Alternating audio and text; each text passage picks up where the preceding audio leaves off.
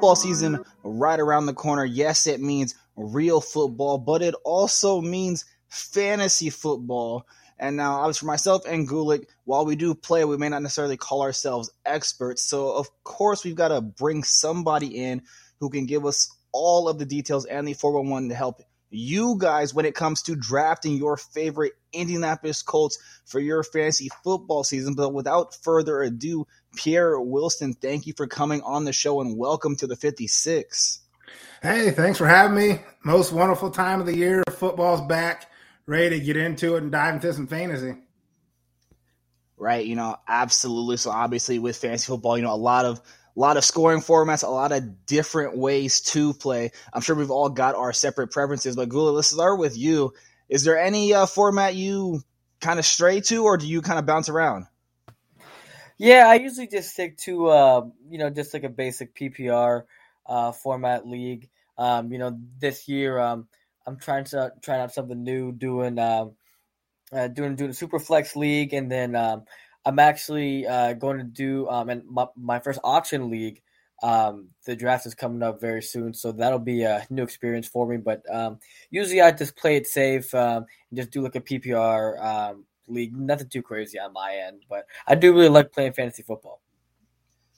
Yeah, definitely, you know, love it. As for myself, you know, I I stick to P P R. If it's not P P R, you're not speaking my language.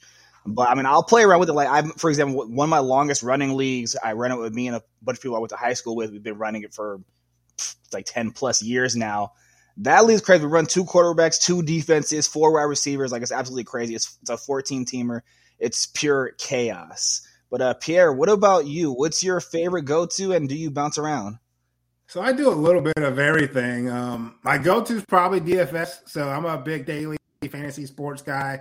Uh, play a ton of D F S contests. From a, a standard fantasy football format, I think I lean P P R as well. Uh, have some super flex leagues. Uh, quite a few I've done for, for charity or super flex. Uh, half P P R. I think standards kind of fallen to the wayside a little bit. Have some dynasties, some keeper leagues. I think I'm in one I D P, so a little all over the place. Uh, try not to overload it. Uh, sometimes I have too many teams going on, but I tend to like to dabble in a little bit of everything.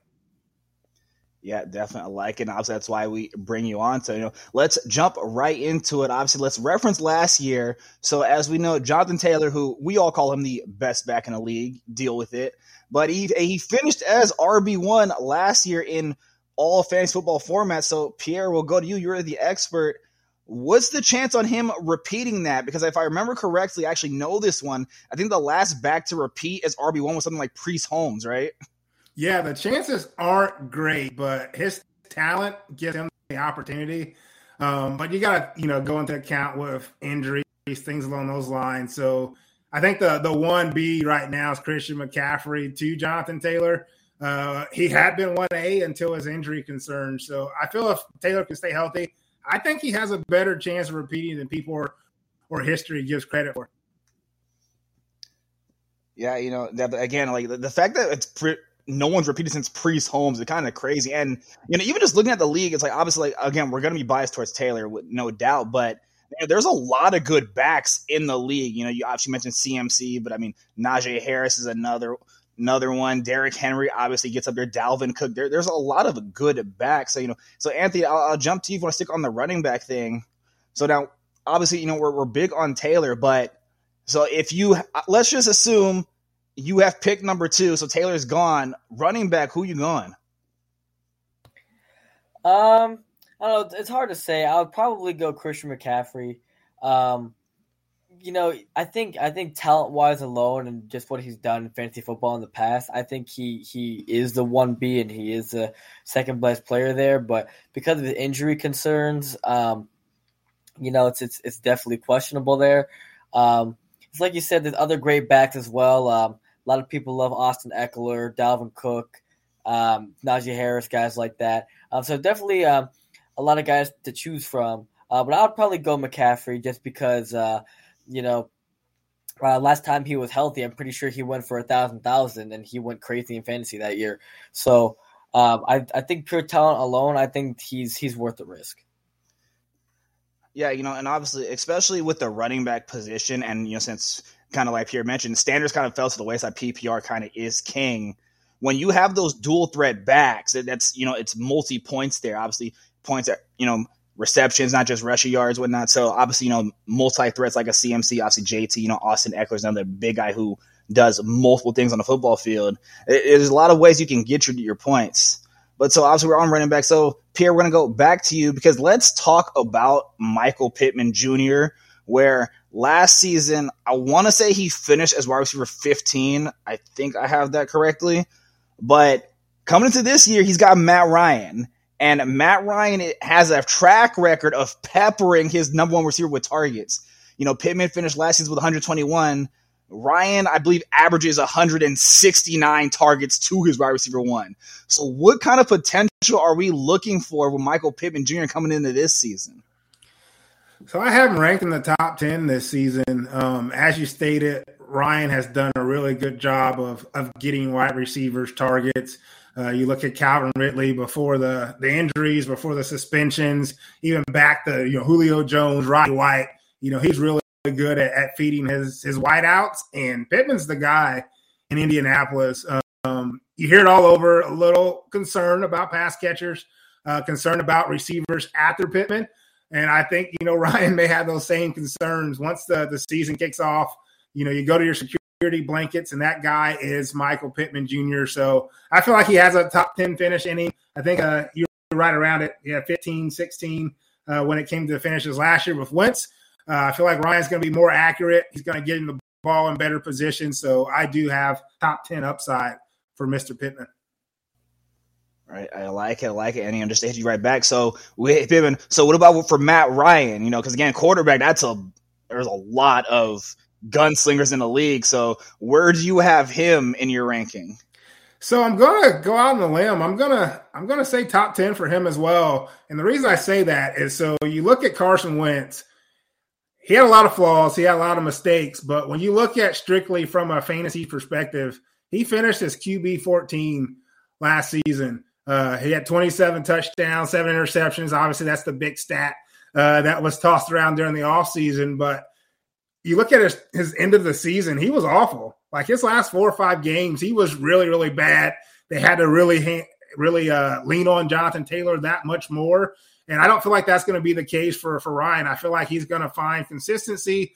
Uh, he's going to take what the defense gives him. So I can actually see him being a borderline, you know, bottom top ten type guy around that ten, eleven range.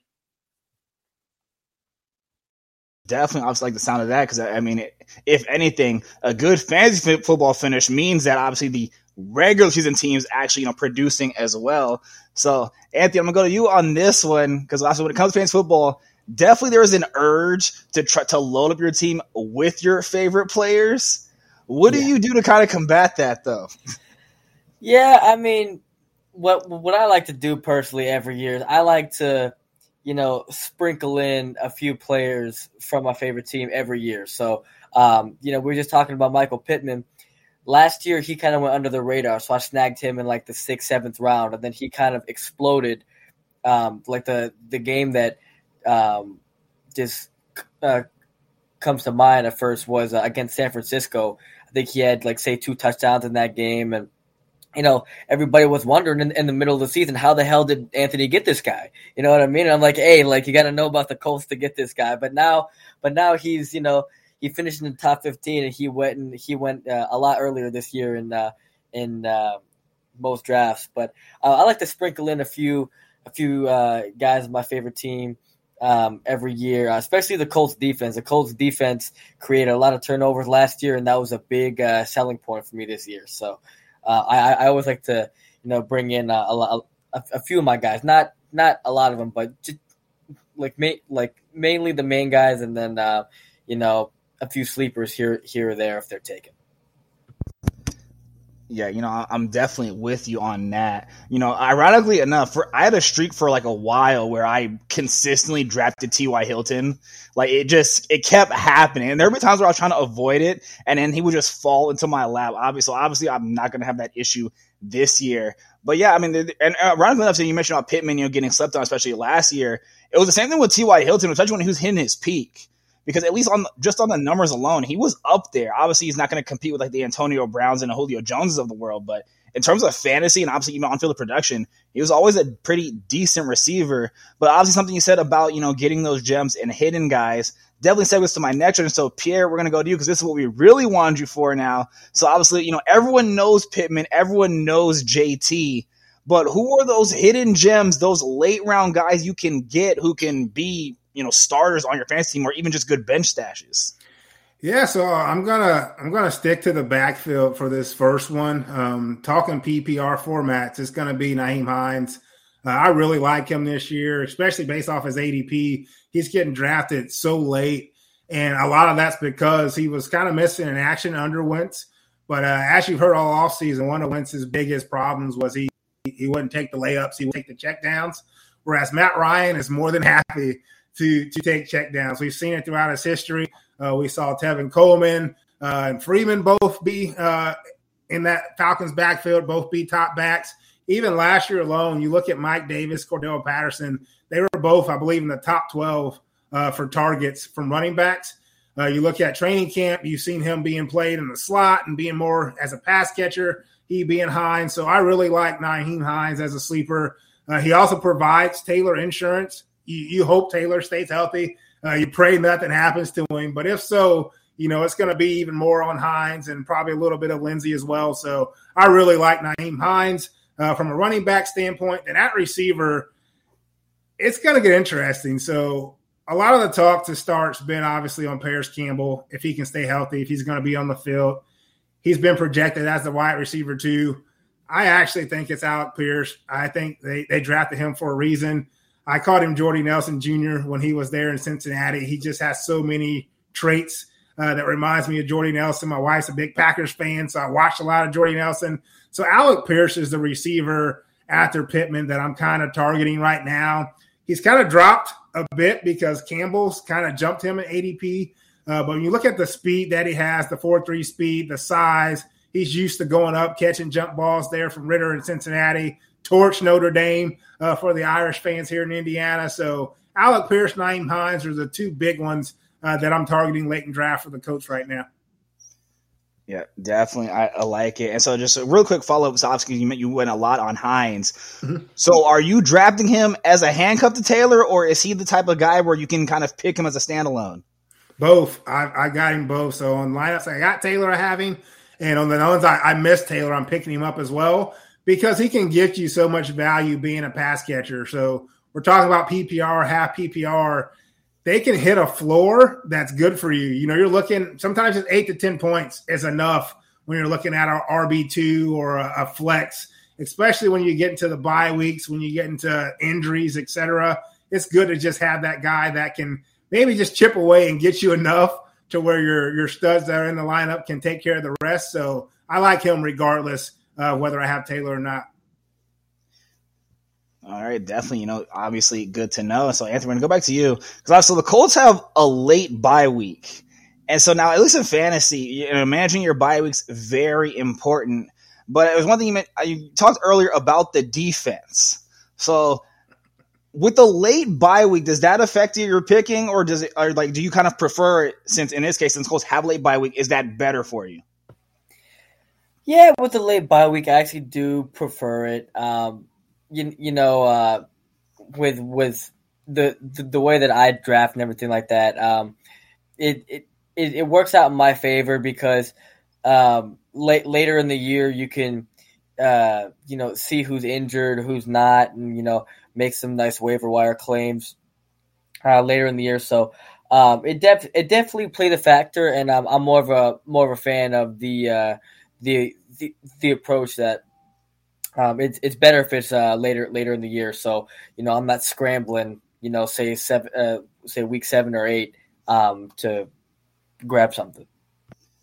Yeah, you know, definitely like it. Obviously, you know, so with the Indy defense, the first two weeks of the season, you get the Texans and you get the Jaguars. So I mean, I don't obviously I don't know what kind of scoring system you guys use, but at least in some of my leagues. The defense could pile up some points for you, especially if they get a, a cakewalk opponent like that.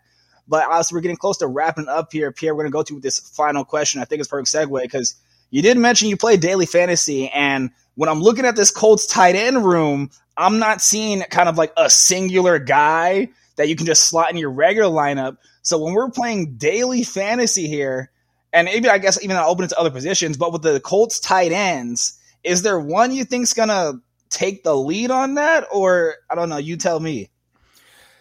It's tough. Um, obviously, Ogletree looked like he was separating himself before the, the A C L. Um, I'm leaning Kylan Granson uh, right now. I, I feel like he's going to fit the mode of kind of that Trey Burton role where he can be the, the pass catcher. I know I know Mo, Mo Ali Cox will be used in the red zone, kind of be that jump ball guy. But in between the hash marks, I, I really like Kylan Granson. I think he'll, he'll hopefully take that next step. I know he was in tight end U. You know, the big tight end university with all the top guys learning tricks there. Uh, again, he's not a rookie. Sometimes it's tough for, for rookies like Jelani Woods to kind of take that step that first year. Uh, Granson's already got that under his belt. Um, he started to come on a little bit here late uh, in the preseason. One thing with a, a daily fantasy uh, standpoint, so these guys are getting salaries uh, when it comes to D F S. And when you look at the Colts tight ends, that unknown keeps their salaries really low. So you can find a, a punt type of play at the price that these Colts tight ends are coming in at. And I think early on I'm going to go Granson, try to get on him before everyone else does, as I think he's going to separate himself as the pass-catching tight end uh, by the time the season starts to get into to play. All right, you know, definitely good stuff there. And then I actually lied because I just remembered one more question. We need to touch on Dynasty. So with this Colts receiver room, we know that the top three is very much set. That's Pittman, Pierce, and Campbell. But those bottom three guys, Doolin, Strachan, and Pittman, what's their value in a Dynasty type of league as a stash? Is that worth it, or should you leave them on the wire? I leave them on the wire. Uh, when you look at Dynasty, you, you want to really target a lot of those guys drafted, you know, top three, top three rounds. So obviously Pierce would be in that bunch, but Pittman, you know, Strachan, you kind of got to wait. You got to wait and see if one of them takes the step. And then if so, you can obviously jump on them because they'll be out on the waiver wire to pick up for free. So I wouldn't waste any draft capital on those guys just yet. Wait to see if one develops. I think that you, you uh, leave them, leave them on the waiver Uh, wire. I mean, I mean, it's basically what I did with Mike Strachan last year. Um, you know, he's a big question mark, but you just want to leave him sitting there, and then he ended up being a healthy scratch all year. So um, I think, you know, they're pretty unproven. So I've, I think you, like, it's, it's a smart move just to leave him there on the waiver wire.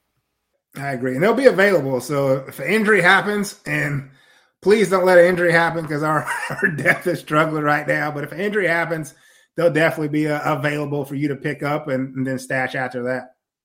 Yeah, I think that kind of goes for the tight ends as well. I mean, and in a lot of leagues, like all of the tight ends are going undrafted. And that's, you, you know, a, a couple of years ago, I remember with, with Philip Rivers, uh, Mo Ali Cox came out of nowhere. And then all of a sudden he was, he was a big waiver wire pickup. So I think, I think the tight ends are also like a, a, all of them really. It's just, it's just a, a group to watch for, like later in the year. Well, yeah, and Wright likes the, the tight ends. Like you, you saw it in Philly with Ertz, uh, then Goddard late. They even used Brent Selleck for a while. Uh, when he first got here, we saw Ebron. You know, had that really big year uh, with Luck to start, and then obviously we know what happened there. But uh, he likes to use his tight ends, and obviously no Jack Doyle, so it's it's definitely possible uh, to take a wait and see approach. But the, the thing is, is once one of those guys, as soon as they have a big game, folks are going to grab them because they're going to assume they're the top tight end right off the bat. Yeah, you know, definitely. Obviously, a lot of good stuff there. Well, information stuff. Obviously, but we're going to do it and end it off here. So, obviously, first things first, Pierre, can't thank you enough for coming on. Uh, do ourselves a favor real quick and let our listeners and followers know where they can find you. Yeah, so I'm a part of the Fantasy Impact Today Network. Uh, you can find that over on Twitter at uh, Fit Today with an underscore, part of the D F S Streamers, co-host of that podcast. And you can follow me on Twitter myself at P W E thirty-one, uh, P W E E number thirty-one. Yep, definitely appreciate that. You can find all that information on Spotify, Apple Podcasts, wherever you listen to us. That will be put in the description. Definitely give those guys a follow. They do a lot of great work when it comes to fantasy and helping you guys win your fantasy football leagues. Definitely, if you're not already, make sure you're giving us a follow on Twitter at First and fifty-six, at First, F I R S T A N D, five six is the handle. Make sure to give our friends Rave on Sports a follow, where you sport fans can be heard. App available on iOS and Android.